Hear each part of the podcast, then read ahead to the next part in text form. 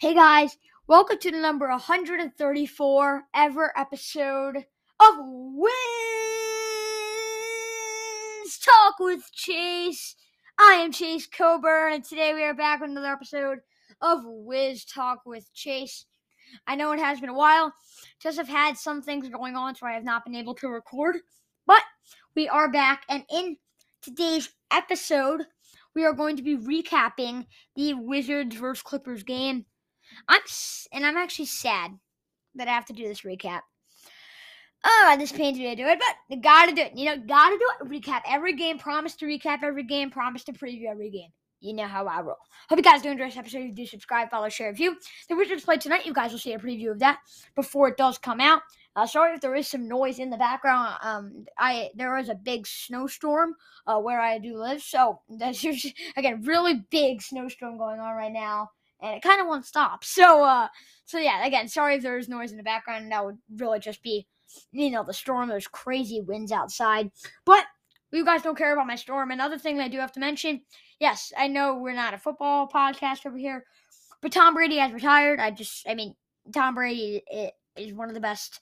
Um, you know, players uh, of all time in football, in my opinion, the greatest player of all time.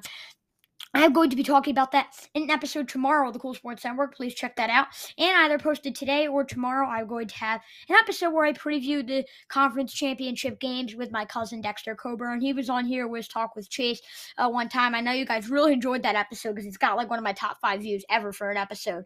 So I can tell you guys really, really did enjoy that. Um, so yeah, I'm gonna have him on. I'm gonna have him on the Cool Sports Network. Please go check that out. That'll be the number four ever episode of the Cool Sports Network, and tell me if you guys do enjoy that after you do listen. Um, but yeah, please subscribe, follow, share if you enjoy this episode, and let's get into this. Oh, you know, it's a nice Tuesday night laying on my couch, and the Wizards are up by 35 with less than a minute to go in the second quarter. Let's have a party! Woo! Yeah, that that didn't last long. Um, in case you guys didn't hear, the Wizards blew a 35 point lead and lost a basketball game to the Los Angeles Clippers by blowing again a 35 point lead. Do you guys hear me correctly? Wait, I might have to say it one more time. 35 point lead. Unheard of. Absolutely unheard of. As a Wizards fan, I get frustrated because they were up by 30 at halftime, up by 35 with less than a minute to go in the second half, and you can't win. I was already preparing like my speech. Like I was gonna have a speech coming on. Like I was like, "Hey guys," like before I even go, "Hey guys, welcome to this episode." I'm gonna be like, and yes, the Wizards could get a blowout win. I was literally like preparing, like, what can I say as like a cool way to be like, okay, the Wizards got this cool blowout win and all that, like to start and then all of a sudden it just fell apart. Uh, by the way, that rhymed. By the way, ah, did not do that purposely. Uh, but it's just I don't understand how it's possible, right? You seem to be in such a good place. 35. Would you rather be up by anything more than 35 besides like 36 or 37? or anything more? But please, that's one of the largest leads you're ever going to get in basketball and they just blew it. You, they literally just blew it. I don't even know what to say. And you know what? People could say, like, oh, the Clippers just play good for a stretch. But you can also say the same thing about the Wizards. The Wizards play great for one half, the Clippers play great for one half. And to be completely honest, the Wizards played better in the half that they were great than the Wizards did in theirs. And that's why the Clippers won the basketball game. I don't understand why I, I just I was gonna play. I, I mean, you can't play in Beal, right? Twenty three, nine and six and one. But at the same time, again, some blame has got to go on the star. And I mentioned this on the Cool Sports Network with Aaron Rodgers. Eventually, and I mentioned this here on Wiz Talk with Chase. Eventually, some blame has got to go to the star. And some blame, yes, has to go to the star. Because the blame has to go to Bradley Beal on this. You're the best player, and you put up 23 points? 23 points? And yes, you might be like, okay, that's not bad. Amir Coffey on the other side put up 29, and Luke Kennard put up 25 and was a plus 26. Luke Kennard was unstoppable from three. The Wizards need that one guy that just can't miss from three, and they can never seem to find it. You signed Davis Bertans to a contract that looks like now you're probably regretting because you're not even playing him. Corey Kispert has not been playing great basketball as of lately. He was playing good, but now he's not playing good as of late. I mean, some games he barely gets minutes. I mean, he I mean he got 20 minutes here.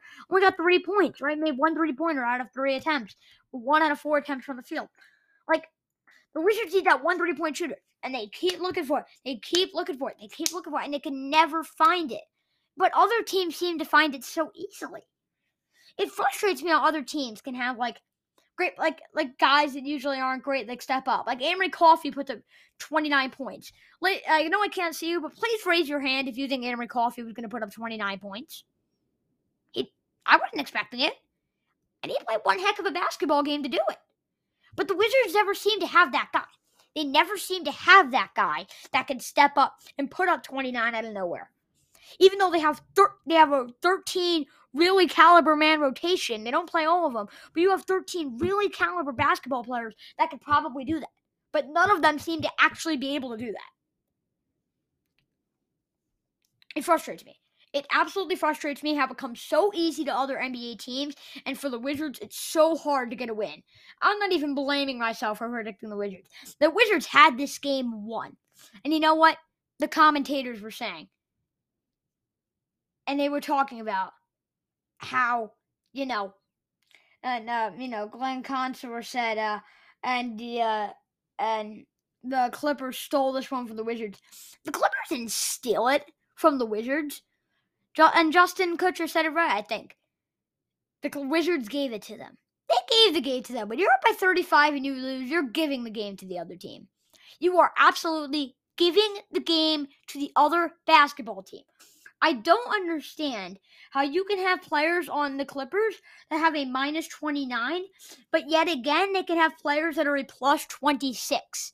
It's because of the Wizards' inconsistency with this team. They can't stay consistent. I've been trying to this entire season.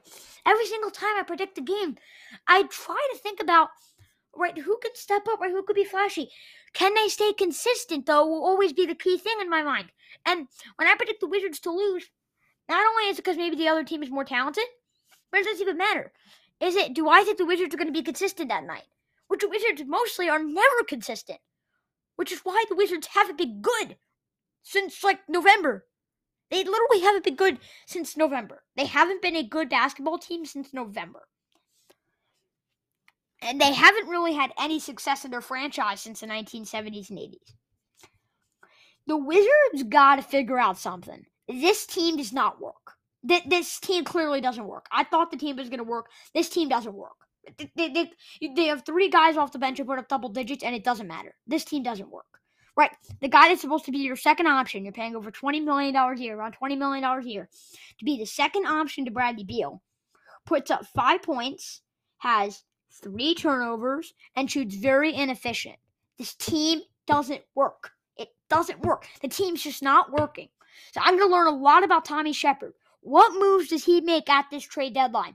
What does he do to make this team better? Or do you make them worse? Or do you make them worse?